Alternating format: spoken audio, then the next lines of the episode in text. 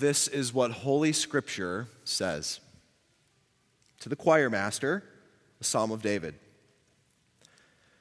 The heavens declare the glory of God, and the sky above proclaims his handiwork.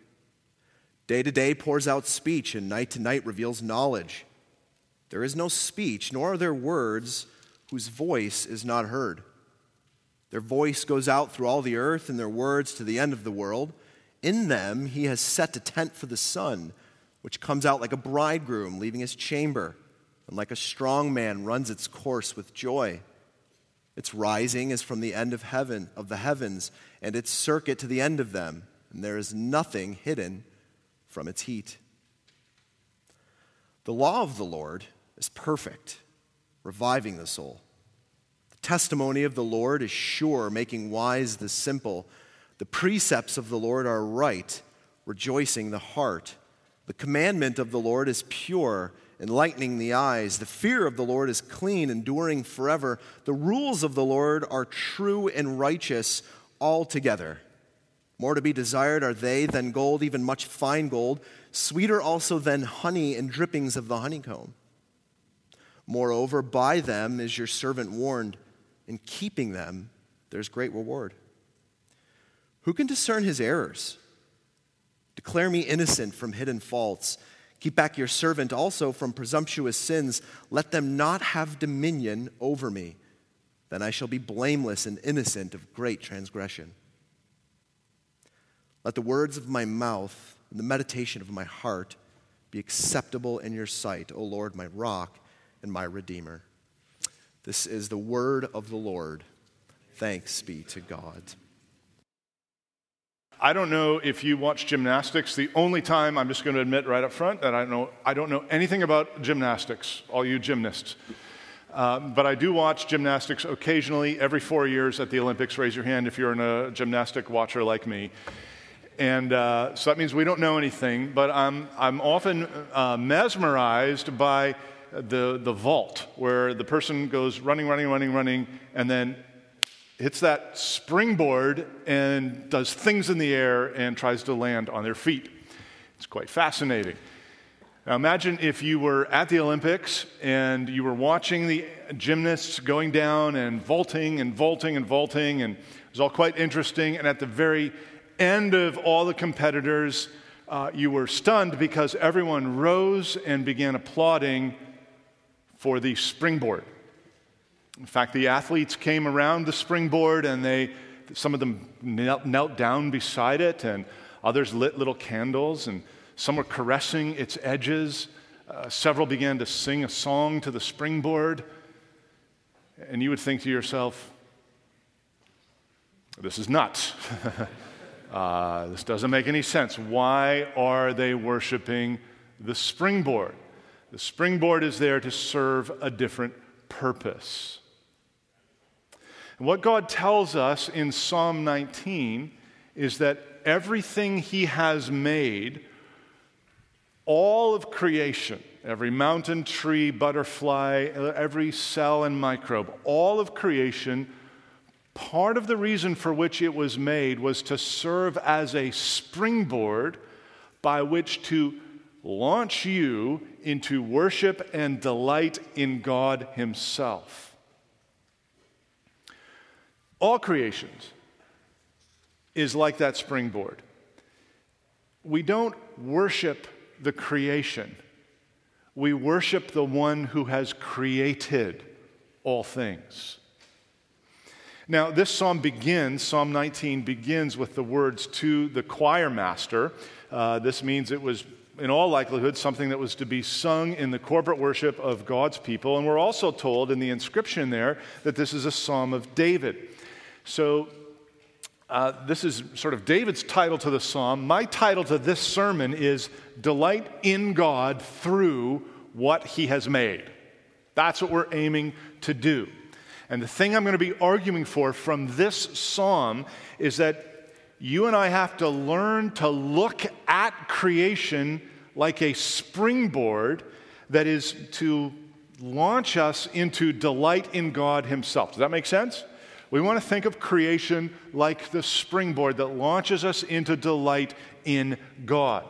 That's part of what creation is for. It's not all of what creation is for. It's part of why creation exists. It is to give you, as a Christian, another means to be happy in God and thereby to glorify God. But I'm going to tell you that right off the bat, I'm going to make that point at the end of this sermon. I'm not going to make it throughout because you, you have to follow the progression of the psalm. There's a logic to this psalm. Uh, David is proceeding in a particular way. And once you get to the end of the psalm and you kind of understand how it's all put together, you can look back over the whole psalm and realize, oh, God is calling me to delight in him through the things he has made. And that's something, frankly, that only a Christian can truly do. So I'm making that statement up front. You can test it and see if it's true. Now, this progression in this psalm is a little easier to spot if, if we just tip our cards a little bit and talk about two categories of God's revelation. Uh, we would, in, in the Christian church, we would talk about general revelation and special revelation. So, general revelation is what God makes known about himself through what he has made. That means that in the creation, God has made certain things about himself known. That's general revelation. Now, this, this pill may be a little harder to swallow. General revelation is enough to condemn anyone for their unbelief to an eternity of hell. But it's not enough to save anybody. For that, we need the other category we call special revelation. So, general revelation means basically all of nature. Special revelation, we might define as how God makes himself known through his written word, the Holy Bible. And that Bible, that book, gives us all we need in order to turn from our sins and trust in the Savior that God has provided. So I might add, this is why Christians are really intent on getting the Bible translated into every possible known language. The Bible says faith comes from hearing, and hearing through the word of Christ which means the people living on some remote island with a distinct language have enough evidence of God in the creation that surrounds them to be guilty before God for their disobedience of God, but they don't have enough special revelation to know how to find God and obey God and repent and trust in Him. That's why we are very motivated to get the Bible in their language so they can see the way to salvation, the path to salvation. That's why we send people to those remote islands, whether that's somewhere in the South Pacific or whether it's a remote cultural island in downtown Toronto. Either way, we have to bring them the special revelation of His Word so that they can be saved. And David understands all of this perfectly well. In fact, it's this psalm that kind of forms these categories for us. He understands that God has revealed himself in nature and God has revealed himself through his word. And he begins with general revelation. That's the first section of the psalm, uh, the first six verses or so. Uh, he uses the word here, El, for God, E L in, in the English transliteration. It's the general word for God that all cultures of the day would use to speak of their deity. He's talking about the true God, but he uses this general name for God. However, when you get to verse 7, he changes from talking about God to speaking about Yahweh. Who's Yahweh? That's our God, right? That's God as he has revealed himself in his word. It is the covenant keeping God the God that must be known uniquely and personally in order to go to heaven. That's why Jesus says of himself, there's no other avenues, there's no other roads, doors, and there's no other ways to get to God but through me because he himself is God. He is Yahweh, he's the true and only God. Now, you may not know him yet, and we're very glad you're here. You're very welcome here, and I'm glad you're listening.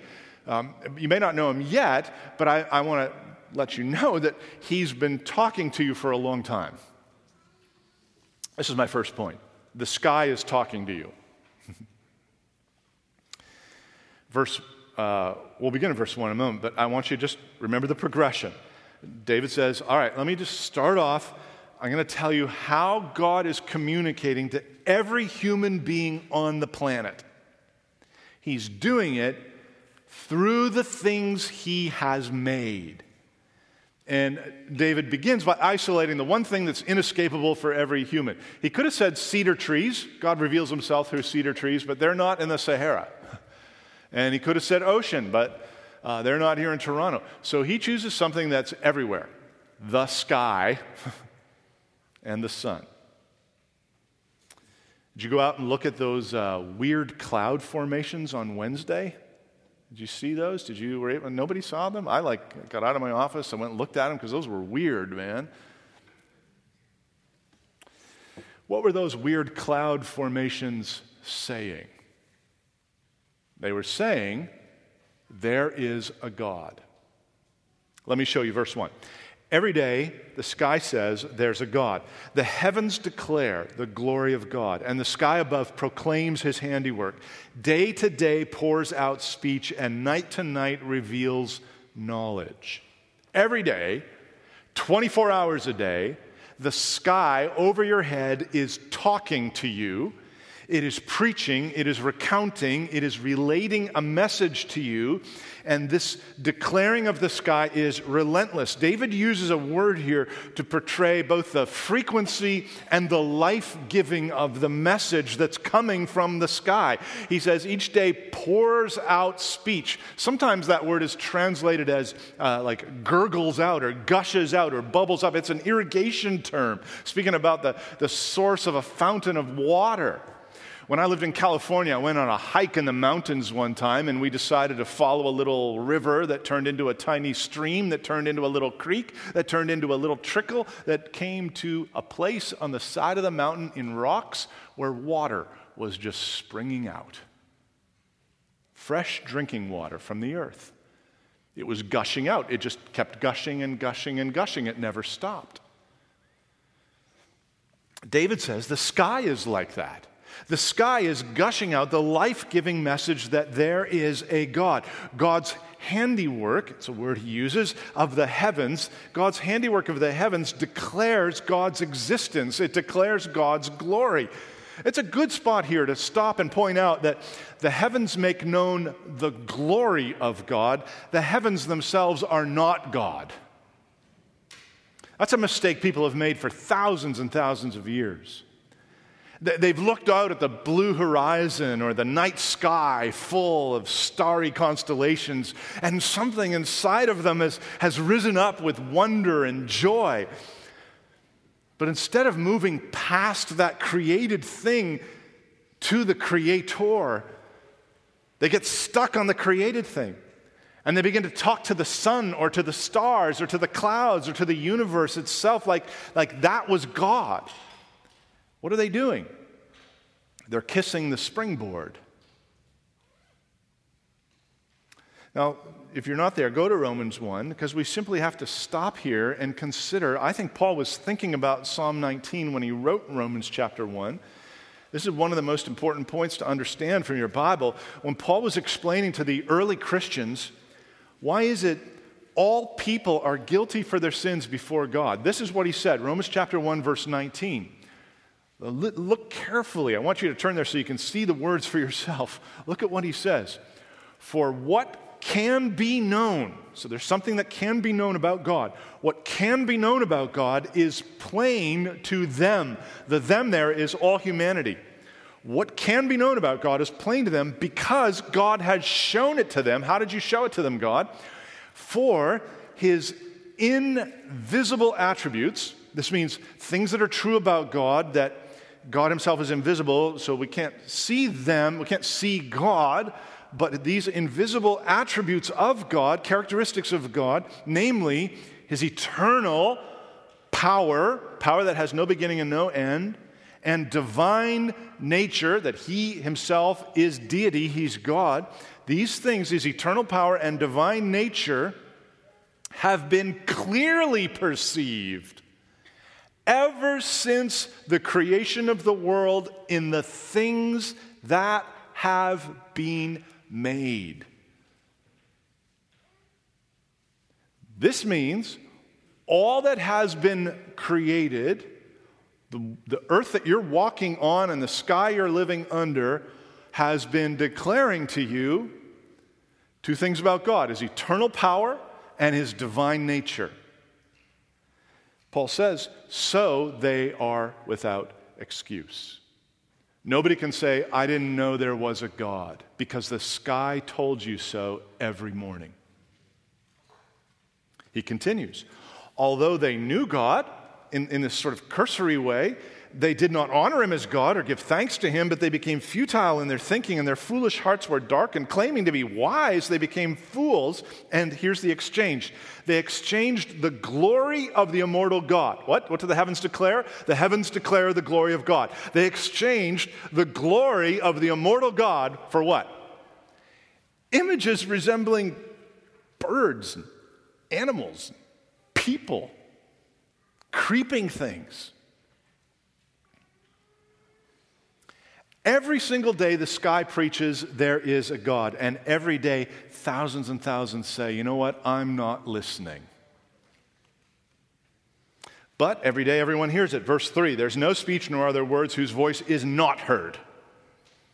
Their voice goes throughout all the earth and their words to the end of the world. The deaf hear, the blind see this message. There are no exceptions. Every day, the sky looks down on the earth and says, There is a God. Tomorrow, it's going to say the same thing. There is a God. Day after that, there is a God. Every day, everyone on earth hears it. They don't hear it audibly, they don't hear it in English or Romanian or Arabic, but they hear it in the language of the heart. If you've ever tried to draw something, Uh, some of you can, so I'm not talking to you people. Uh, but if you're like me and you've tried, like, you have an idea and you want to try to draw it, and you're looking at your hand and it's like, it's not doing what's in my head. So that's your attempt at art. And then if you go to an actual, like, museum or art gallery and you behold art, and you look at it and you're like, some dude or dudette painted that. And hopefully you're thinking to yourself, like, that didn't appear out of nowhere. That art had an artist. His last name might have been Monet or Rembrandt. But the art itself points you to the art, to the artist. God says, My workmanship is always pointing back to me. And if you would take just a moment and look up at the sky, you're going to find the same thing. Edward Young wrote a poem years and years ago that was quoted by the famous, well, I, I can't say famous because I didn't know about him until this week, but um, apparently was famous in his day, the British astronomer William Herschel. Anybody know William Herschel? Okay, you people are smarter than me. But William Herschel is this, he, the, he did lots of amazing astronomical things. But he used to quote Edward Young's poem when it said this An undevout astronomer is mad. An undevout astronomer is mad. Herschel was saying, you got to be out of your mind if you can spend your life gazing into the heavens and not believe there is a God. Every day, everyone hears the message of the sky. Every day, the sky's primary tenant reminds you Kids, a tenant is uh, if your mom and dad uh, rent the place you live, you maybe don't even know. You can ask them later. But if they rent it, that means you're a tenant in that place. Somebody else owns it, you're a tenant. The sun is like that. It's a temporary tenant. The sun is not going to last. We all know that. Uh, it's all going to be changed in the twinkling of an eye. But the tenant I'm referring to here is the sun. It's primary. I call it primary because to David, the sun would have been the most visually obvious resident of the sky. And he compares the sun to a man actually to two men.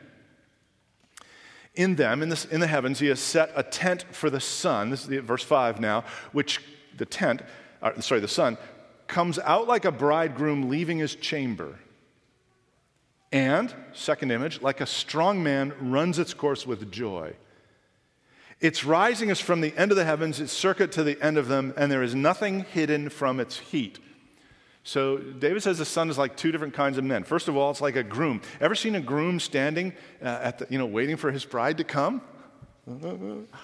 Uh, he is radiant because he's expectant. And, and the imagery of David's day says, imagine the groom coming out of his tent to his wedding. He's, he's excited, he's radiant. So, so that's one picture. He says the sun is like that groom. Secondly, he says the sun is like your, uh, your really fit next door neighbor. There are things in life I don't understand. One of the things I don't understand is running. I had an amen. Thank you. I don't know who that was, but yes. I don't like my body was not built to run, and you are, there's people here who run, and I don't understand. You just you just and you not only run, you run with a smile. There's not been a moment in my life I have ran with a smile. You're enjoying yourself. I don't understand that. So this image is harder for me to relate to, but David says that the sun is like a strong man, an athlete just means a, a great man, um, and, and he's just running along with joy. a happy groom, an energetic, happy runner. David says the sun is a giant, happy, energized, radiant orb casting down its heat upon us every day to varying degrees, so much so that even the north facing side of a mountain that never gets hit by a direct ray does get hit by its warmth. Being a Canadian, one of my most favorite things to do is get on an airplane in the winter because you know the sun hides from us all winter behind evil clouds. and I love that moment when you, when you turbulently break through the clouds and you come up and there's the sun, and I go, Hello, old friend. and he says, There is a God. That's what he's saying. But that sun cannot lead me to salvation. Because of the pervasive and perverse effects of sin, I'm never going to come to right conclusions about the source and sustainer of that sun without my Bible. And that takes us to our second point. Yes, the sky is talking to you, but number two, the Bible is talking to you more clearly. Now, here's where we move from general revelation, what God has made, to special revelation, what God has said. And here's where we begin to see the proper name of God. We go from talking about El, now we're talking about Yahweh. That name occurs seven times in this psalm, six in a row. The seventh will come right at the end of the psalm. You might want to keep that in mind. They all occur in these little couplets that follow. The, the name Yahweh comes at the front of the sentence. In the Hebrew language, that's how you, there's no exclamation marks. So if you want to emphasize something, you just take the word from wherever it was and you put it at the front.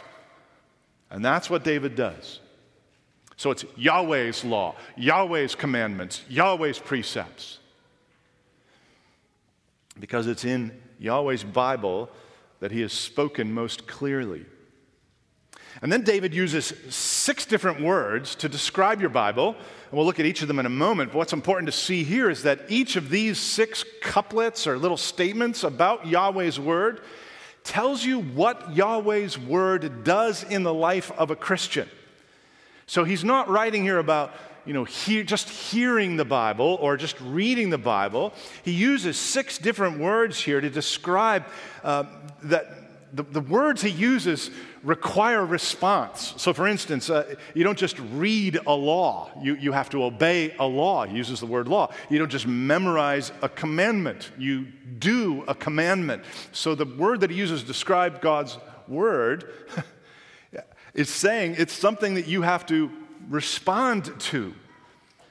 You read a law, that's not a recommendation. You see a commandment, that's not mere advice. David's teaching us that this is Yahweh's word, therefore, it is to be responded to, it's to be obeyed. It's bad enough that we would disobey what God has been telling us via the sky our whole lifetime. It's far worse to disobey what God has written down for you in His Bible. So, what has He written down? Six things about His word so that we know what it is and what it does. First, He says Yahweh's sufficient instruction turns you in the right direction. By the law of but the law of the Lord, verse 7, is perfect, reviving the soul. The law of the Lord is perfect. By perfect, David is he's saying sufficient. It's, it's enough. All that we need in order to live a life pleasing to God is found in the Bible. The Bible is not going to tell you how to invest in cryptocurrencies, nor will it tell you to marry this particular man or dye your hair this particular color, but it will tell you all that you need to know to get your soul, your real you, in the words of this little couplet here revived. Revived means turned back to life. So picture someone whose heart has stopped, and you get the shocker thing, and chink, and you rev- that's a really medical term, chink, shocker thing, and and you revive them. You bring them back to life. The spiritual life always begins with an about face. You move toward God, and once you do that, you're moving away from sin and self. That's why Jesus says to people when he's walking on the earth, Come to me. The very act of coming to him means you're leaving something behind. Have you come to him? Have you, have you turned toward him? This isn't a physical thing. It's not your body moving in a particular direction. This is the direction of the soul. Are you, are you looking to Him to be your Savior? He's inviting you to come and to be revived. Yahweh's sufficient instruction turns you in the right direction. Secondly, Yahweh's faithful statutes tell you how to live. The testimony of the Lord is sure, making wise the simple. Things that are sure are dependable, trustworthy. Solomon used uh, the same word in Proverbs 27 6. He, he trans, it's translated in our Bibles there as faithful. Faithful or sure are the wounds of a friend, profuse are the kisses of an enemy. So he's saying there, faithful or sure or trustworthy are the wounds of your friend. Somebody who loves you enough to say, I think you're wrong here. It's a wound, but it's for your good. In comparison, to the treacherous and deceitful and the, the affirmations of your enemy. A, a, true friend will tell you the truth. An enemy will be like, oh, there, there, it's fine, it's fine. There's no better friend to have than God Himself. His testimony is sure. His attested to, his verified statements are sure. They're so reliable that when you do them, they will lead you to a place of wisdom. What is wisdom? It's living a life that is pleasing to God. A PhD does not make anybody wise. When Paul looked at one church in his day, he wrote to them and said of them this How'd you like this on your Hallmark card? God chose you, uh, God chose what is foolish in the world to shame the wise, God chose what is weak in the world to shame the strong. So he's talking about the membership of the church in Corinth, and he says, You're foolish and you're weak. He, that's who he picks foolish and weak people. Why? Why do some astronomers persist in undevout thoughts? Paul tells us in the next chapter. The natural person does not accept the things of the Spirit of God, for they are folly to him, and he's not able to understand them because they are spiritually discerned. Unless God does a work in your life and spiritually revives you, you'll keep looking through the telescope and going, Isn't that interesting how this all happened accidentally?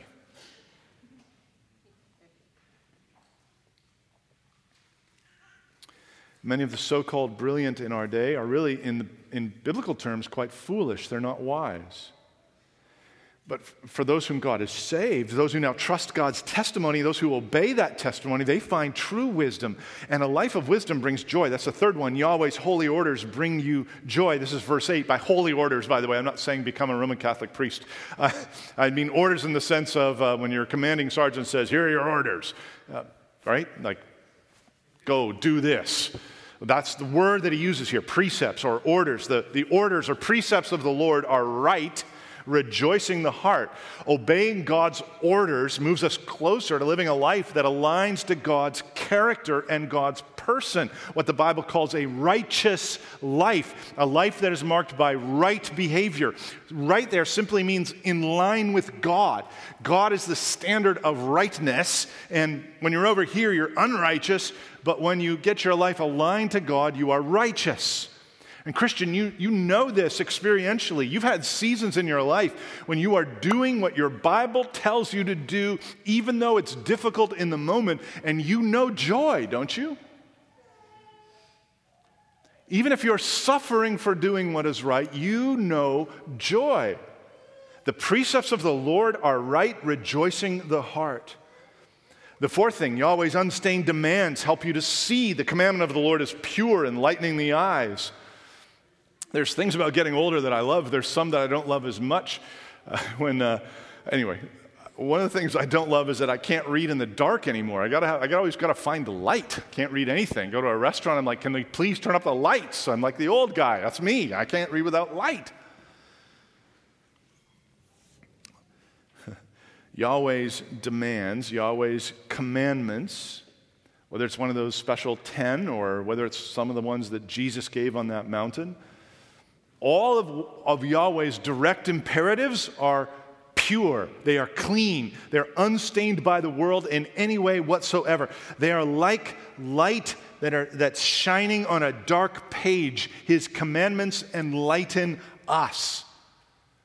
And we can walk around like the Mandalorians and go, This is the way. Yahweh's nobody watches Disney. Yahweh's pure message stands the test of time. Look at verse 9. The fear of the Lord is clean, enduring forever. This is the tricky one out of the lot here. David is referring to the Bible as the fear of the Lord. Uh, what he's doing, he's describing your Bible by the effect it has on you. They fear the Lord. Christians fear God because they've read it in the Word. And this word generated, this word directed fear, he says, is clean. He means you're ethically pure. It's acceptable in the sight of God. And because it's acceptable to God, it never ends, it endures forever. The fear of the Lord is clean, enduring forever. Why is that important? One reason is because the sun and the sky will come to an end, they are temporary. No point resting your life on them. But the truth contained on the pages of your Bible lasts forever. And as such, you can bank your whole life on it. And that takes us to David's sixth and extended comment on God's book. He says, Yahweh's reliable and desirable rules will woo and warn you throughout your life. So, the, the, the end of verse 9 the rules of Yahweh are true and righteous altogether. More to be desired are they than gold, even much fine gold, sweeter also than honey and drippings of the honeycomb. Moreover, by them is your servant warned. In keeping them, there is great reward. So he's, he's limiting this application to the Christian here because he talks about your servant, it means people who are following God. And David says the Bible for Christians is both reliable and desirable. It's reliable, it's true and righteous altogether. You can depend upon it. It's desirable. He says, it's better than like oodles of honey, which is uh, in that day and age, honey was a commodity. Like you go to the store now and you get Billy Bee or whatever, and like it's no big deal. But getting honey was a big thing. So, so he says this is this, God's word is sweeter than honey. Drippings of the honeycomb. It, drippings of there means like an abundance like you got more honey than you know what to do with. And the reason that God's word is so reliable and desirable is that God's truth is constantly warning us and wooing us. It's warning us away from folly and it's wooing us toward obedience, promising great reward when we obey. So that's your Bible. The sky and the sun are great, but the ESV is better. You can quote me. you hold in your hands the very word of God perfect, sure, right, pure, clean, and true. It is reviving, instructing, rejoicing, enlightening, enduring, and rewarding. You, you have that on your device or in paper copy in front of you. You, a person who was born in sin and from the womb set out to rebel against your Creator in all of His ways, you, a person who has been saved by that God, by His grace, to live for Him in all His ways, miracle of miracles, gives you His word. And that means that if the sky is talking to you and the Bible is talking to you more clearly, number three, you should really stop talking to yourself. Or maybe I should say listening to yourself. Both sound right to me, but talking keeps us in line. So the point David is making here is we should not be trusting in ourselves. After all, even after God saves us from our sins, we have to ask the question that David asks there in verse 12 Who can discern his errors? Who? Who can accurately summarize all of their sins, everything they've done wrong? Who can account for all of his errors, all of his mistakes, all of his lapses, all of his sins? The obvious answer in the rhetorical question is nobody. Nobody can. Certainly not somebody who's depending on the sky alone to teach them all about God. That person barely understands what a sin is. The only way to know these crucial things is by the Word, not the world, by the truth, not by trees, by the Bible, not a bison, by the revelation, not the constellations. However, even after God saves a person, we have this ongoing problem when it comes to delighting in Him above all else. You've got sins you don't even know about. David says, Declare me innocent from hidden faults. He doesn't mean the sins that you're actually hiding from other people and think you're hiding from God. He means the sins that are hidden from Him. Declare me innocent from my hidden sins, my hidden errors, my hidden faults. There is a category in your Bible for what are called unintentional sins.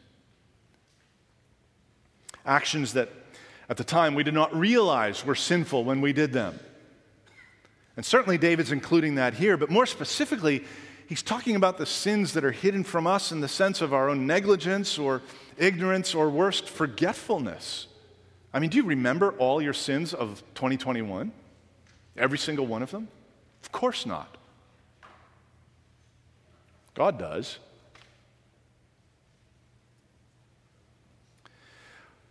Earlier in the psalm, David said of the sun, he's in, back in verse 6, there's nothing hidden from its heat. He takes that same word and uses it here and says, There are many sins that are hidden from my own consciousness, my own memory. And David begs the Lord to declare him innocent. Lord, declare me not guilty in regards to the sins I can't even recall. No wonder he would write in another psalm, My iniquities are more than the hairs of my head. There is only one way to be declared innocent from these sins. Do you know what that way is? It's certainly not paying God back for each one. You can't even remember each one. How are you going to pay him back for what you can't remember? You're going to need something a lot better than that. You got sins you don't even know about. You have other sins that you would gladly commit. Verse 13 keep back your servant also from presumptuous sins. Let them not have dominion over me. There's a wise and precious prayer for every Christian to make. Keep me back from presumptuous sins. Don't let them have dominion over me, Lord. These are what we call willful, deliberate sins, rebellions against God. David says, Lord, please hold me back from these. Restrain me. Don't let me do it. You know what that prayer is? That is a, a, a prayer that is, is a profound admission of weakness. I'm so glad that God is impressed by our weakness, not our supposed strength. David says, Look, this is what I pray. God, I can feel it in my heart, even as a believer in you. I want to do things that you despise. Oh, please keep me back from that, please. Satan is there every morning when you get up and he presents you a list of intentionals and unintentionals. Which ones do you want? Here's a whole lot of sins that you can do. Take your pick. But we turn away from that deceiver and we look to our Redeemer and we say, Oh God, please forgive me from all I've unwittingly done to shame your name. And please hold me back from ever arrogantly striking out in rebellion against you, whom I know so much better. And if the Lord answers those two prayers, we can say, like David, then I shall be blameless and innocent of great transgression. Blameless is a wonderful Bible word because it doesn't mean perfect. It means forgiven and in right standing with God because atonement has been made. The penalty for sin has been taken care of. Well, the only possible way to be innocent of great transgression is to be purchased and cleansed by a great Savior. Has He bought you? Has He purchased you? Has He cleansed you? Have you asked Him to do it? You do it now. He, he is a soft touch to honest prayers. You could be like, honestly, you could be the worst sinner in this room. I don't know what that would be, but you could, you could like, you might know. You say, yeah, I, I know I'm the worst sinner in this room. And if you were to turn to God and say to God, would you please forgive me? And would you please take what Jesus did for sinners and make it mine? And would you forgive me? Do you know he would answer that prayer? And he would save you from your sins. And once he rescues you and saves you, tells you how to live your Christian life. Here's the fourth thing you should talk to your Creator. That's what David does. Verse 14 Let the words of my mouth and the meditation of my heart be acceptable in your sight, O Yahweh, my rock and my redeemer. God looks at us thoroughly, doesn't it? Doesn't he? He, he? he judges everything we say or do, He judges everything we ever think. And David acknowledges this in the conclusion to his poem. He looks at God and he says, Look, I want my whole life to be acceptable and approved, to be good in your eyes. I want my external life, everything I say and do, the words of my mouth. I want my internal life, what I think and what I feel, the meditation of my heart. I want all of that. I want you to see all of that and say, Not guilty, good, clean, righteous. And the only way God will do that for you is if you can really call him Yahweh. If you can say, He's my God. This is now the seventh time God uses that proper name, Yahweh, in the psalm. That's always a mark of completion, of fulfillment. It's what it's been driving at. A person who has been saved by God from the guilt of their sins can address God not only as Yahweh, but with the two other titles he uses here Redeemer and Rock. He says, God, you're my Redeemer, possessive, my Redeemer. You're the one who purchased me and set me free. That's what the it's, redemption is a very specific term. It was used in the slave market of the day, and if my kids got, you know, our town got invaded, my kids got hauled away, and they're being auctioned off as, slave, as slaves, the only way I can get them back is to pay the purchase price, the redemption price, and I redeem them, and I, I pay the money, I get my own people back. That's what God has done through Christ. He created you, you rebelled against Him, you were a slave to sin, and then God, in His great mercy, through the blood of His own Son, that was the purchase price, redeemed you. And you can call Him my Redeemer. But not only that, you can call him my rock. That's a technical term that means a fortress, a place of safety. It's where you hide from your enemies. And friend, I will tell you this He will never be your rock until He is first your Redeemer. The prophet Isaiah spoke of that Redeemer and said, A Redeemer will come to Zion, to those in Jacob who turn from transgression. And the apostle Paul identified that Redeemer so there would be no mistake for us when he said, Our great God and Savior, Jesus Jesus Christ, who gave himself for us to redeem us. The heavens will tell you every single day of your life there is a God. Your Bible is telling you today his name is Jesus. And the way to make Jesus your rock and your redeemer is to reject your sins and to embrace what he did on the cross for sinners like you, his death on, in your place. A oh, friend, I pray you would do that now. Life is short and eternity does not end. So repent. Believe on Christ. Remember the springboard? I said at the start of the sermon that this psalm is directing us to delight in God through the things He's created. How so? Can you see it now? What is David saying in this psalm? You will never respond correctly to general revelation, the things God has made, until you know the author of special revelation, the one who gave us this book.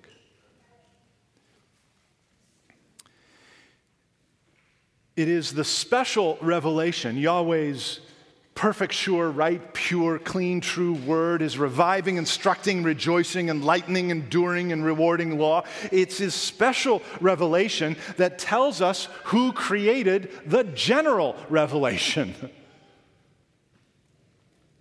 Special revelation is what tells us the sun is not God, but it is certainly declaring things about God. In other words, all of nature serves like the gymnast's springboard to launch your thoughts Godwards.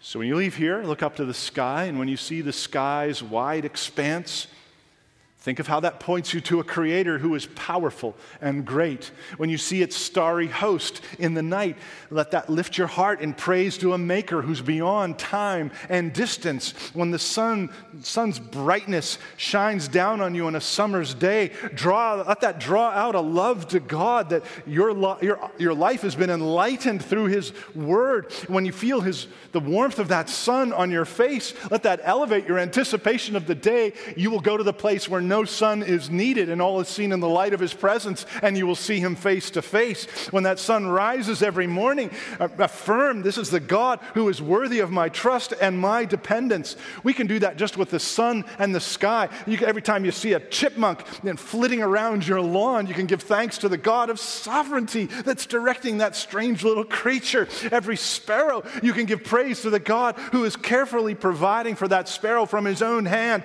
Every mountain, you can exalt exalt in a God who is stronger and greater than this puny little mountain. Every rain shower, you can be reminded of the blessings that He has poured out upon us richly in Christ. There is nothing in all that He has made that cannot be used to increase our delight in Him.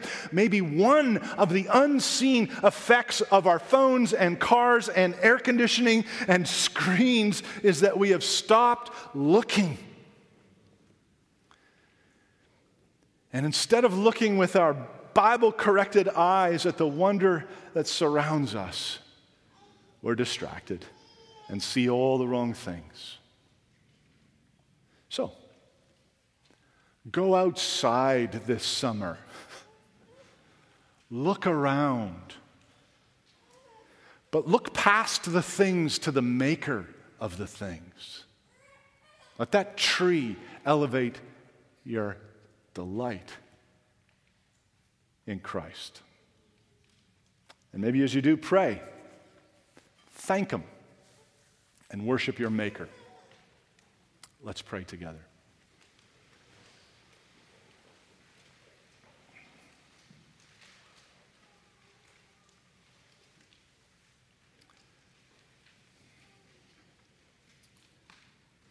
God, we freely admit that we would all be dead in our sins if we didn't have a Bible to tell us how to find you. We would grope about, we would worship created things, we would assign power to things that have no power. We are full of folly. We are so thankful for your word, that clean and true and perfect word to teach us. And I pray, Lord, that as we head into the summer months, we would use every moment when we look about us to delight in what you have done and to give you the praise for it. We know the maker of everything. What a privilege. we pray in his name. Amen.